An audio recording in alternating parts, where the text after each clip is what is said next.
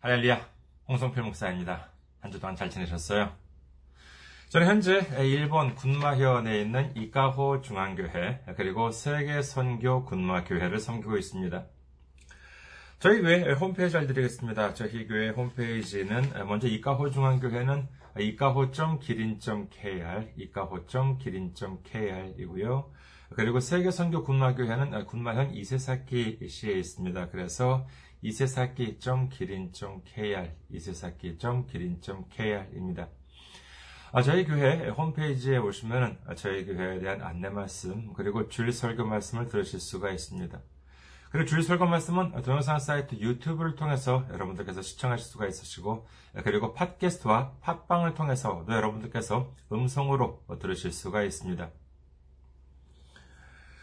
다음으로 어, 저는 지금 현재 기린 선교회를 섬기고 있습니다. 아, 기린 선교회 홈페이지는요 기린.kr 기린.kr입니다. 그리스도 어, 사랑 그 다음에 이웃 사랑 그래서 기린 선교회입니다. 아, 기린.kr 여러분들의 많은 방문 기다리고 있겠습니다. 다음으로 어, 저희 예, 교회 저희 선교회 메일 주소 알려드리겠습니다. 아, 저희 성교의 메일 주소는 기린 미션 음, 골뱅이 gmail.com 기린 미션 골뱅이 gmail.com 또는 아, 기린 골뱅이 기린.com 아, 기린 골뱅이 기린.kr 기린 골뱅이 기린.kr로 보내주셔야 됩니다. 아, 이곳으로 메일을 보내주시면은 제가 언제든지 직접 받아볼 수가 있습니다. 다음으로 지난주에 또 귀하게 선교 후원으로 섬겨주신 분들이 계십니다. 이광무님, 김재원님, 김복수님, 허영님, 윤성화님, 무명님, 어, 형남식님, 이호철님, 나라티님, 신시옥님, 어, 장희석님, 유대일님, 샬롬님, 황석님, 고철규님, 김경준님, 그리고 부산 명성 김성원님께서 귀하게 선교 후원으로 섬겨 주셨습니다. 지금 2022년 1월 어, 현재 뭐 한국도 그렇고 일본도 그렇고 뭐 전 세계적으로 어, 코로나 특히 뭐 오미크론 때문에 많은 분들이 어려움을 겪고 계신 줄로 압니다. 그러나 그럼에도 불구하고 이렇게 귀하게 선교 후원으로 섬겨 주시니 얼마나 감사한지 모릅니다. 예수님의 놀라운 축복과 넘치는 은혜가 함께 하시기를 주님의 이름으로 축원드립니다. 다음으로 선교 후원으로 섬겨주실 분들을 위해 안내 말씀드립니다. 먼저 한국에 있는 은행이지요. KB 국민은행입니다. KB 국민은행 계좌번호는 079-21-0736-251입니다. KB 국민은행 079-21-0736-251가 되겠습니다. 그리고 일본에 있는 은행으로 직접 섬겨주실 분들을 위해 안내 말씀드립니다. 이는 일본에 있는 은행이에요. 군마은행입니다. 아, 지점번호는 190이고요. 계좌번호는 1992256입니다. 군마은행 지점번호는 190, 계좌번호는 1992256입니다. 다음으로 유초은행, 일본의 우편, 우체국 은행인데요. 유초은행 알려드리겠습니다. 기호는요, 10450, 번호는 356-44801, 지점번호는 048입니다. 유초은행 기호는 10450, 번호는 356-44801, 그리고 지점 번호는 048이 되겠습니다. 어, 저희 교회는 아직까지 재정적으로 미자립 상태에 있습니다. 그래서 여러분들의 기도와 선교 후원이 큰 힘이 되고 있습니다. 여러분들의 많은 기도, 많은 관심, 많은 참여, 많은 섬김 기다리고 있겠습니다. 오늘 함께 은혜 나누실 말씀 보시겠습니다. 함께 은혜 나누실 말씀은 로마서 8장 28절 말씀입니다. 로마서 8장 28절 봉독해 드리겠습니다. 우리가 알거니와 하나님을 사랑하는 자, 곧 그의 뜻대로 부르심을 입은 자들에게는 모든 것이 합력하여 선을 이루느니라. 아멘. 할렐루야. 주님을 사랑하시면 아멘 하시기 바랍니다. 아멘. 저는 오늘 여러분과 함께 로마서 강의 70번째 시간으로서 하나님의 뜻대로 라고 하는 제목으로 은혜를 나누고자 합니다. 어, 저도 어렸을 때 기억이 있습니다만은요, 주일학교 다닐 시절, 그 여러 개 이렇게 적어준 그 프린트에 여러 개 적어준 성경 구절 중에서 하나를 외워가면은요, 어, 그 스티커를 하나씩 이렇게 붙여 주었습니다. 그래서 거기 종이에 이렇게 다 붙이면 선물을 주기도 하고 그랬지요. 그리고 그런 경우에는 거의 빠짐없이 들어가는 구절 중 하나가 바로 오늘 이 구절 로마서 8장 28절이었습니다. 한번 다시 읽어보도록 하겠습니다. 로마서 8장 28절. 우리가 알거니와 하나님을 사랑하는 자, 곧 그의 뜻대로 부르심을 입은 자들에게는 모든 것이 합력하여 선을 이루느니라. 참 읽으면 읽을수록 어, 은혜가 가는 말씀 아닙니까? 아니, 죄송합니다.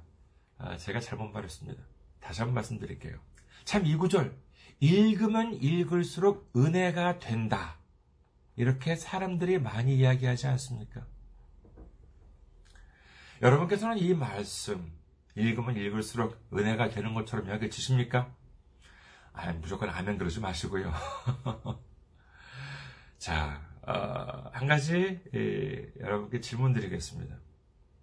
우리가 잘 아는, 참 잘 아는 성경 구절, 로마서 8장 28절보다도 더 유명한 구절이 있지요. 요한복음 3장 16절입니다. 외우시는 분들도 많으시리라 생각됩니다. 요한복음 3장 16절. 하나님이 세상을 이처럼 사랑하사 독생자를 주셨으니는 그를 믿는 자마다 멸망하지 않고 영생을 얻게 하려 하심이라. 이 말씀도 역시 참 읽으면 읽을수록 은혜를 받는다 라고 하는 말씀 많이 들어보셨지요. 자, 아직 신앙이 없거나 아니면 초신자인 분이 여러분께 이 구절 요한복음 3장 16절의 뜻 특별히 하나님이 세상을 이처럼 사랑하사 독생자를 주셨으니라고 하는 부분에 뜻을 여러분께 물으시면 여러분께서는 어떻게 대답하시겠습니까? 하나님이 세상을 이처럼 사랑하사 독생자를 주셨으니 이게 무슨 뜻이에요? 라고 물으면 여러분께서는 명확하게 설명을 해드릴 수가 있겠습니까? 우리가 성경 말씀을 읽으면서 조심해야 하는 부분은 뭐냐 하면요. 대충 짐작으로 넘어가는 것. 나는 잘 모르지만 남들이 뭐 이렇다고 하니까 그냥 그런가 보다. 라고 넘어가는 것. 사실 이 부분을 조심해야 합니다. 만약에 그렇게 되면은요, 그것은 마치 나는 사실 잘 모르는데 알고 있는 것처럼 착각하게 되는 경우가 적지 않습니다. 아, 예전에 제가 IT 관련 회사에 다닐 때 보면은요, 저는 이제 그 프로그램이나 시스템에 관해서 잘 알지 못하잖아요. 어, 그래서 그것에 대해서 좀 이렇게 물어보려고 이제 그쪽 부서로 가잖아요. 그러면은요, 대부분 이렇게 친절하게 잘 가르쳐 줍니다. 그런데요, 가끔 보면은요, 이쪽에 이렇게 물어보는데, 갑자기 막 큰 소리를 막 이렇게 버럭, 어, 화를 내는 경우가 있습니다. 그리고 또 어떤 경우에 보면은요, 내가 물어본 것에 대해서 말해주지는 않고, 막 다른 뭐 여러 가지 어려운 이야기를 해요. 저는 맨 처음에 그분들이 왜 그러는지를 몰랐습니다. 근데 누가 저한테 이렇게 기뚱을 해주더라고요. 그 사람들이 친절하게 이렇게 잘 가르쳐 줄 때는 뭐냐 하면은요, 자기가 아는 질문이라고 하는 거예요. 자기가 아는 것이라면 이렇게 친절하게 잘 가르쳐 준답니다. 그런데 갑자기 큰 소리로 무슨 화를 낸다거나 아니면은 막 이런저런 막 어려운 이야기를 할 때는 뭐냐? 어, 이쪽에서 한 질문의 답을 자기도 모를 때라는 거예요. 제가 한 질문을 자기도 모르는데, 모른다고 하기에는 좀 자존심이 상하니까, 아이, 참, 지금 바쁜데 왜 그런 걸 물어가지고 귀찮게 구냐. 먼저 이렇게 말을 한다거나. 아니면은 무슨 전혀 뭐 상관없는 복잡한 이야기를 하면서, 아, 나는 이렇게 어려운 것도 아는 사람이다. 라고 하는 것을 과시를 하려고 한다거나 하는 것이라는 거죠. 이런 경우에요. 교회에도 보면은 종종 있는 것 같습니다. 아, 제가 직접 겪었다기보다는요, 주위에서 가끔 그런 말을 들어본 적이 있어요. 성경에 대해서 성경을 읽다가 이렇게 좀 모르는 부분이 생겨서 질문을 했더니만 막 화를 내면서 왜 성경을 의심하느냐고 성경 말씀은 의심하지 말고 그대로 믿어야 한다 막 이렇게 혼이 났다는 거예요. 어, 글쎄요, 뭐 이렇게 그 그렇게 말씀해 주신 분은 전도사님이었다고 하는데 그 질문에 대한 답을 몰라서 그랬는지 아니면은 자기도 그런 식으로 뭐 계속 배워 오셔서 그랬는지는 모르겠습니다만은 아니 질문을 하는 것이 잘못이에요? 아니 무슨 비판을 하자는 것도 아니고 제대로 알기 위해서 질문을 하는 것인데 그걸 가지고 왜 의심을 한다라고 하는 말을 들어야 하는지 모르는 일이지요. 그리고 전도사님이 아니라 목사님이라 한다 하더라도 성경에 대해서 어떻게 100%다 정확하게 알 수 있겠습니까? 한평생 성경만을 연구한 신학대 교수님들, 신학자들도 모르는 일들이 많은데, 많다고 하는데, 근데 모른다고 하는 것이 뭐 부끄러운 일이라고 할 수 있겠습니까? 만약 자기가 모르는 내용이었다만 한다고 하면은 솔직하게 아, 이 부분 저도 잘 모르겠습니다. 한번 제가 자료를 좀 찾아보겠습니다. 먼저 이렇게 말하는 것이 아 이게 창피한 일입니까? 아닙니다. 모르는 것이 있다라고 하는 사실은 부끄러운 일이 아니지요. 다만 모르는 것을 아는 척하는 것이 좀 부끄러운 일이다라고 할 수 있겠습니다. 아까 그 제가 그 주일학교 때 이야기로 돌아간다면은요, 그 외우라고 준 프린트에 적힌 성경 구절. 근데 그 성경 구절에 대해서 자세히 설명을 들은 기억이 별로 없습니다. 그냥 외워오라는 거예요. 외워오면은 그 종이, 지금도 생각이 나는데 그 A4 용지 정도 되면은 한쪽에는 이제 그 쭉 성경 구절이 쭉 적혀 있었고 외워야 되는 그런 성경 구절 종류가 쭉 적혀 있었고 그리고 다른 한쪽에는요 그 포도송이가 이렇게 한 송이가 이렇게 포도송이가 이렇게 그려져 있었습니다. 그래서 동그라미가 이렇게 많이 이렇게 예, 그려져 있을 거 아니에요. 거기에 이렇게 번호가 이렇게 붙어져 있어요. 그래서 거기에 이렇게 그 성경 성경 구절 하나 외우면은 그때마다 이제 거기 그 포도송이 하나 하나에다가 스티커를 붙여주고 다 이제 그 스티커가 채워주면은 선물을 주는 것이지요. 솔직히 고백하자면은 성경 구절 의미 잘 몰랐어요. 하지만 그렇다고 질문도 안 했습니다.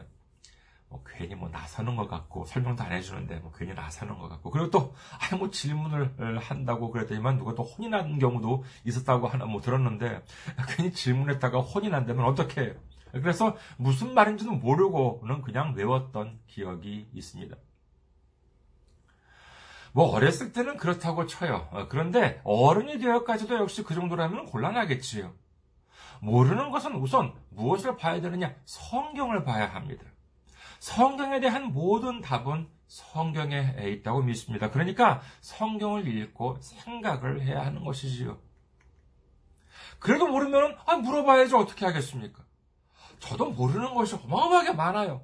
제가 그럼 제가 모른다고 한다면 누가 저한테 질문을 했어요. 그럼 제가 모른다고 한다 그러면은 저도 아 좀 제가 좀 자료를 좀 찾아보고 제가 말씀을 드리겠습니다. 이렇게 이제 말씀을 제가 말씀을 하겠지요. 다시 그 요한복음 3장 16절 말씀으로 돌아오면 어떻습니까? 하나님이 세상을 이처럼 사랑하사 독생자를 주셨으니 이게 무슨 뜻이에요? 특히 하나님이 세상을 이처럼 사랑하사의 이처럼이라고 하는 것은 분명 지시대명사인데 그러면 이처럼이라고 하는 것은 무엇을 가리키고 있는 것이냐 하는 것이지요. 누군가가 이 점에 대해서 여러분께 물으시면은요, 여러분께서는 어떻게 대답하시겠습니까? 성경이니까 의심하지 말고 믿어야 된다. 뭔지 따지지 말고 믿어. 뭔지 이렇게 말씀하시겠습니까? 사실 이는 한국어 번역이 좀 매끄럽지 않다고 할 수 있겠습니다.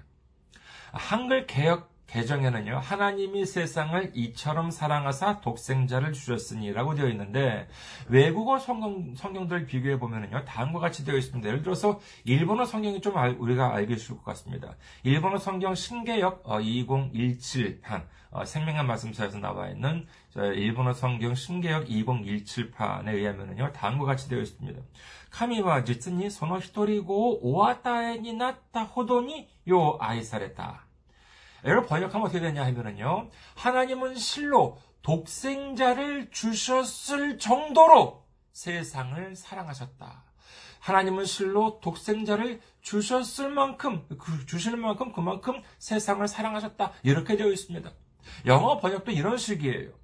그러니까 하나님이 세상을 이처럼 사랑하사 독생자를 주셨으니라고 하는 말씀은 알기 쉽게 말하자면요. 하나님께서는 죄 많은 우리를 위해 그 아끼시는 독생자 예수님을 우리에게 보내주셔서 십자가에 달리게 하실 정도로 우리를 사랑하셨다라고 하는 뜻입니다.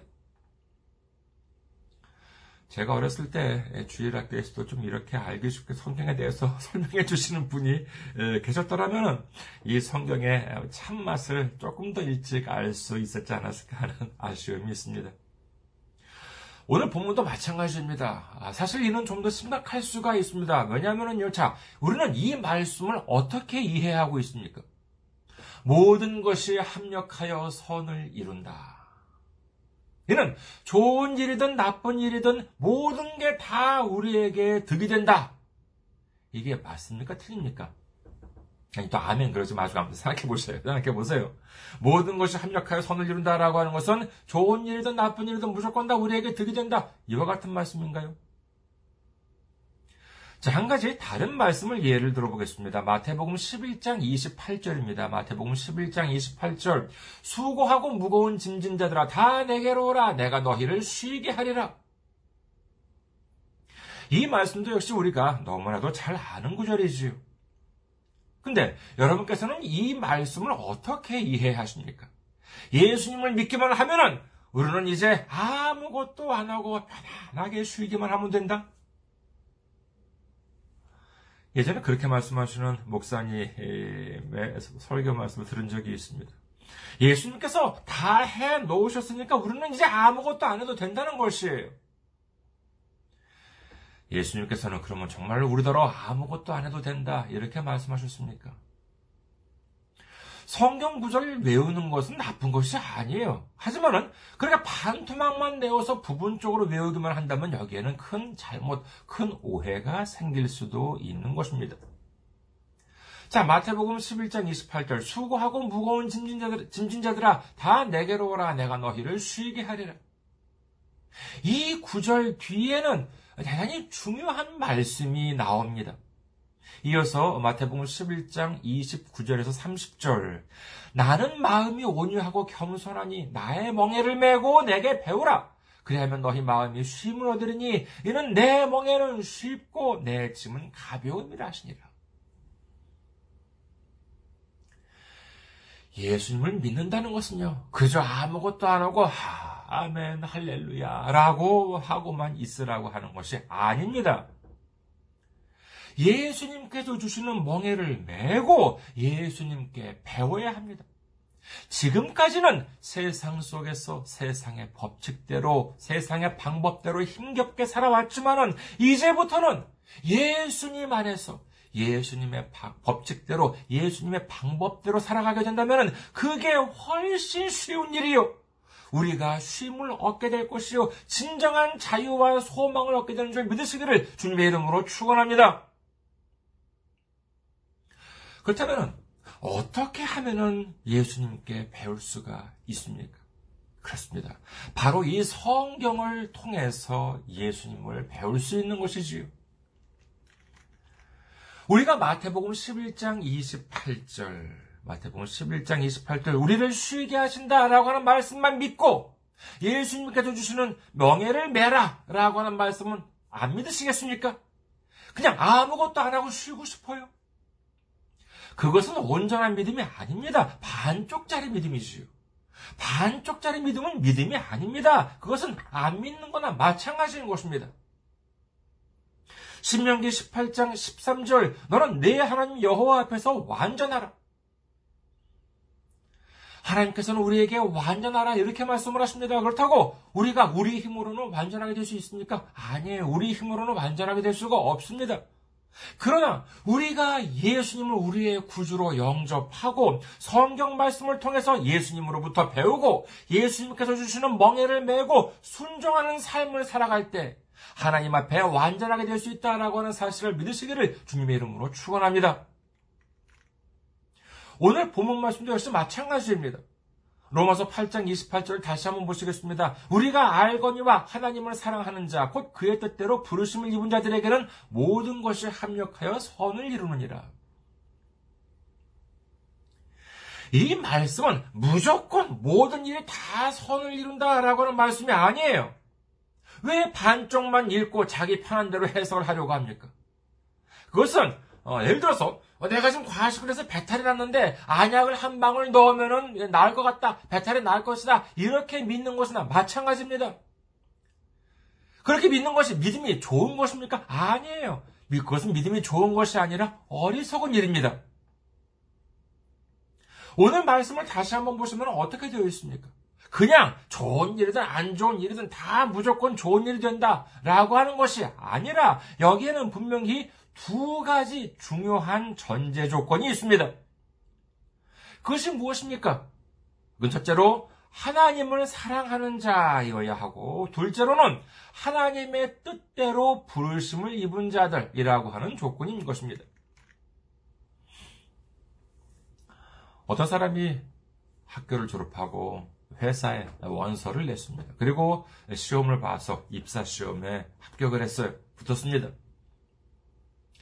그 사람보다 좋은 학교를 나온 사람들도 있었습니다. 그 사람보다 능력이 있는 사람들도 있었습니다. 그런데 다른 사람들은 다 떨어졌는데 그 사람만 붙었어요. 그러면은요, 단순하게 한번 생각해 보겠습니다. 그 사람, 어떻게 해서 그 회사 입사 시험에 합격할 수 있었을까요? 이거 뭐 어렵게 생각하실 것 없습니다. 회사에서 그 사람을 뽑았기 때문인 것이지요. 이것은 실제로 제가 예전에 다녔던 회사에서 있었던 이야기입니다. 그해 신입사원 시험을 이제 입사 시험을 치렀는데 그 중에서 한 여자 응시생이 문제가 되었습니다. 제가 이제 실제로 그 사람을 만나지는 못해서 정확하게 말씀을 못 드리겠습니다만 아무튼 그 면접관들에 의하면은요 저는 이제 이미 그 회사 다니고 있었으니까 그 면접관들 그 인사부 직원들의 이제 말에 의하면은요 어, 그 사람 정말 괜찮대요. 근데 문제가 뭐냐? 그 사람을 쓸 곳이 마땅치 않다는 거예요.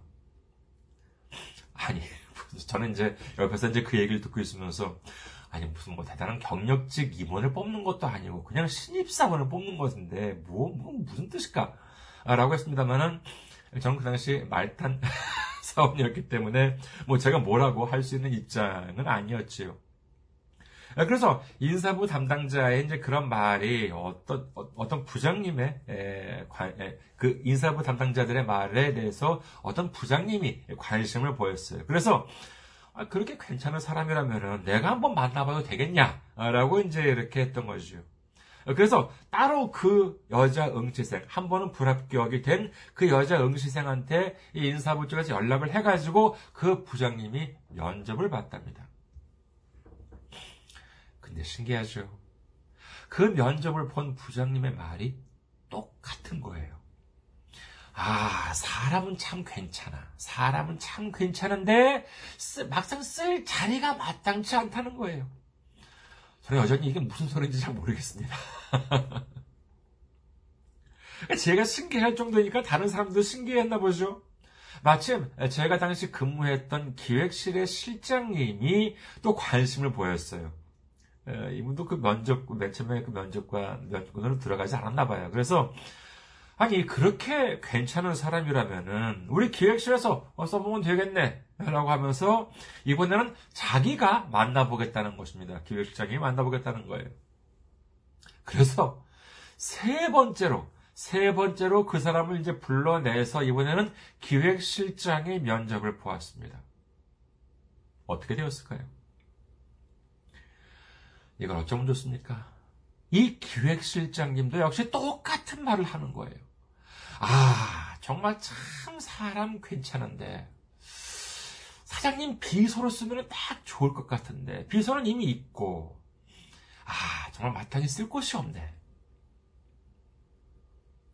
이렇게 해서 그 사람은 어, 세 번이나 면접을 보았습니다만은 결국 그 사람은 회사 시험에서 떨어졌습니다. 지금 같았으면 난리 났을 텐데 좀 너무한 일이죠. 사실 그렇잖아요. 근데 이것이 실제로 있었습니다. 그럼 이 사람이 능력이 없었습니까? 아니에요. 능력이 없었더라면 애초에 다른 사람들도 관심을 보이지 않았겠지요. 아까도 말씀드렸습니다만 저는 그 사람을 만나보지 못했기 때문에 도대체 어떤 사람이었기에 능력도 있고 괜찮은 사람인데 세 사람이 번갈아 가면서 면접을 봤는데도 다 떨어졌는지 지금까지도 알지 못합니다. 저의 사가 미스테리 중에 하나예요. 자, 그러면은, 이를 뒤집어 본다면은요, 어떻게 되겠습니까? 반대로, 붙은 사람들, 합격한 사람들은 무엇입니까? 합격한 사람들 중에는 그 사람보다 능력이 좀 모자란 사람도 있었는지도 모르지요. 하지만 합격했다라고 하는 것은 적어도 그 사람을 어디에 써야 되겠다. 어느 부서에 배치하면 좋겠다. 어떤 일을 맡기면 참 잘하겠다라고 하는 회사 쪽에 명확한 계획이 있어서 아니었겠습니까? 저도 뭐 지금까지 여러 시험을 봐왔습니다. 그중에는 뭐 붙은 것도 있었고 아니면 뭐 어, 떨어진 것도 있었어요. 근데 예, 근데 그 중에는요 제가 왜 붙었는지 아니면 제가 왜 떨어졌는지 이유를 모를 때가 많이 있습니다. 그러나 어찌 되었든지 그것은 제 의지가 아니라 저를 뽑는 사람들의 의지에 따라서 결정되는 것이라고 하겠지요. 성경에 보면은 아브라함의 아들 이삭에게는 두 쌍둥이 아들들이 있었습니다. 형의 이름은 에서였고요. 동생 이름은 야곱이었지요. 그런데 하나님께서는 에서를 택하지 않으시고 야곱을 택했습니다. 창세기 25장을 보시겠습니다. 창세기 25장 21절에서 23절. 이삭이 그의 아내가 임신하지 못함으로 그를 위하여 여호와께 간구하며 여호와께서 그의 간구를 들으셨으므로 그의 아내 리브가가 임신하였더니 그 아들들이 그 태 속에서 서로 싸우는지라. 그가 이르되 이럴 경우에는 내가 어찌할꼬 하고 가서 여호와께 묻자온데 여호와께서 그에게 이르시되 두 국민이 내 태중에 있구나. 두 민족이 내 복중에서부터 나누이리라. 이 족속이 저 족속보다 강하겠고 큰 자가 어린 자를 섬기리라 하셨더라. 여기에 보면은요, 이 족속이 저 족속보다 강하겠고, 큰 자가 어린 자를 섬기리라 하셨더라. 라고 되어 있습니다. 이는 무슨 뜻입니까? 큰 자는 형이고, 작은 자는 동생이 되겠지요. 그러니까 이 말씀은 형 에서가 동생 야곱을 섬기게 될 것이다 라고 말씀을 하십니다. 일본 성경은 아주 그냥 딱 정확하게 나와 있습니다. 아, 어떤 있을까요? 형이 동생을 섬길 것이다. 아주 그냥 형 동생이 이렇게 딱 못박아 나와 있습니다. 근데 지금 이 시점에서 에서와 야곱은 어디 있다고요? 예, 아직 태어나지도 않았습니다. 엄마 뱃속에 있어요. 그럼에도 불구하고 이미 하나님께서는 에서가 아닌 야곱을 택하셨습니다. 그 이유가 성경에 나오나요? 예, 나옵니다.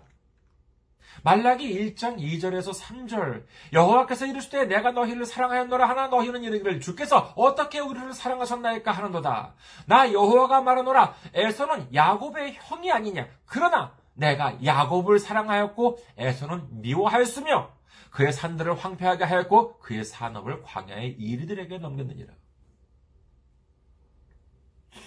하나님이 야곱을 택하고 에서를 버린 이유에 대해서 뭐라고 말씀하십니까? 하나님께서 동생 야곱을 택하신 이유는 야곱을 사랑했기 때문이고 형 에서를 버린 이유에는 에서를 미워했기 때문이다 라고 말씀하십니다. 그렇다면 야곱이 무슨 착한 일을 해서요?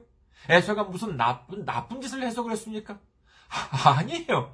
앞서 살펴본 바와 같이 아직 그들은 뱃속 엄마 뱃속에 있을 때 이미 하나님께서는 야곱을 택하시고 에서를 버리셨습니다. 이는 전적으로 하나님 결정에 따른 것이지요. 에이, 그런 엉터리가 어딨어. 그러면 너무 불공평하잖아. 라고 말씀하시겠습니까? 여러분, 우리는 분명히 기억을 해야 합니다. 우리가 이 자리에 함께 모여서 예수님을 구주로 영접하고 예수님의 십자가 보혈로 말미암아 구원을 받았다라고 하는 것은 이미 그것 자체가 지극히 불공평하다라고 하는 사실을 우리는 알아야 하는 것입니다. 우리가 구원받을 만한 착한 일을 했습니까? 아니에요. 우리는 한 것이 아무것도 없습니다. 그럼에도 불구하고 뭐라고요?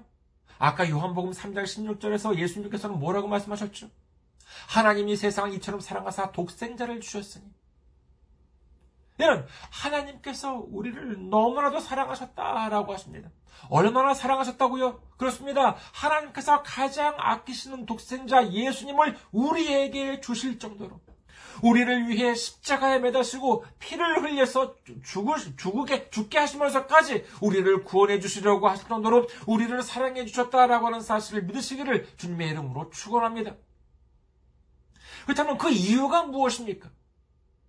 오늘 본문 말씀을 다시 한번 보십니다. 아, 로마서 8장 28절. 우리가 알거니와 하나님을 사랑하는 자, 곧 그의 뜻대로 부르심을 입은 자들에게는 모든 것이 합력하여 선을 이루느니라. 하나님께서는 하나님의 뜻대로 부르셨다. 이렇게 성경은 기록합니다. 일본어 성경에 보면 어떻게 나오느냐? 카미노 고케에 가꾸니 시다가때. 즉, 하나님의 계획에 따라서 이렇게 번역을 했습니다. 이는 단순히, 그냥 뭐 부르기로 했으니까 불렀다. 이것이 아니에요. 성경에 보면은요, 우리를 그릇으로 비유하는 장면이 많이 나옵니다. 디모데 후서 2장 20절에서 21절. 큰 집에는 금그릇과 은그릇뿐 아니라 나무그릇과 질그릇도 있어 귀하게 쓰는 것도 있고 천하게 쓰는 것도 있나니 그러므로 누구든지 이런 것에서 자기를 깨끗하게 하면 귀히 쓰는 그릇이 되고 거룩하고 주인의 쓰이심에 합당하며 모든 선한 일에 준비함이 되리라. 그릇이라고 하는 것은 무엇입니까? 이 그릇이라고 하는 것은 아무런 이유 없이 만들지 않습니다. 여러분께서 그렇지 않습니까? 그릇을 아무런 이유 없이 삽니까? 아니에요. 그렇지 않습니다. 분명히 그릇이라고 하는 것은 분명히 그 목적대로 사용하기 위해서 만드는 것이고 그 목적대로 어, 사용하기 위해서 어, 구입하는 어, 것이라 것이 바로 그릇이다라고 할 수 있겠지요. 이 말은 무엇입니까? 하나님께서 우리를 뽑으신 이유는 우리가 잘나서가 아닙니다. 우리가 착해서가 아니에요. 우리가 남들보다 능력이 있어서가 아닙니다. 우리를 사랑하시고 하나님의 뜻에 따라 우리를 하나님의 그릇으로서 쓰실 계획이 있으셨기 때문이다. 라고 하는 사실을 믿으시기를 주님의 이름으로 축원합니다. 회사에 들어가면은요, 말하지 않았는데도 책상도 주고, 의자도 주고, 컴퓨터도 주고, 뭐 그 외에 필요한 것들을 다 준비해 줍니다. 그 이유가 무엇입니까? 이것은 회사로부터 맡겨진 일을 하라, 라고 하기 위해서라고 할 수 있지 않겠습니까? 근데 정작 회사에서는 맨날 졸거나 딴짓만 하면서 회사에서 주어진 일을 하나도 안 해요. 그러면서 아 이걸 달라 저걸 달라 하면은 주겠습니까? 주기는커녕 머지않아 회사에서 쫓겨나게 될지도 모르는 일입니다. 우리도 마찬가지입니다. 주님께서는 우리에게 계획이 있으십니다. 우리를 쓰실 계획이 분명히 있으세요. 그런데 주님께서 우리에게 맡겨주시는 일에 대해서는 전혀 관심도 없이 그저 딴짓만 하면서 아, 이걸 달라 저걸 달라 아, 모든 것이 합력해서 선을 이루어 주실 테니까 나는 아무런 걱정 없다. 이러면은 주님께서 어찌 기뻐하시겠습니까? 이사야 43장 1절 야곱아 너를 창조하신 여호와께서 지금 말씀하시느니라 이스라엘아 너를 지으신 이가 말씀하시느니라 너는 두려워하지 말라 내가 너를 구속하였고 내가 너를 지명하여 불렀나니 너는 내 것이라 하나님은 우리를 대충 부르시지 않았습니다. 막연하게 부르시지 않았습니다. 우리를 구체적으로 정확하게 우리 이름을 지명하여 부르셨다라고 하는 사실을 믿으시기를 주님의 이름으로 축원합니다. 이제 우리를 사랑하시고 우리를 하나님의 계획에 따라 우리를 정확하게 부르셨다라고 하는 사실을 깨닫고 이제 주님께서 주시는 가벼운 멍에를 메고 온전히 주님께 순종하는 삶을 살아갈 때 우리의 삶 속에서 모든 것이 합력하여 선을 이루는 역사가 일어나게 되시기를 주님의 이름으로 축원합니다. 감사합니다. 항상 승리하시고 건강한 모습으로 다음 주에 뵙겠습니다.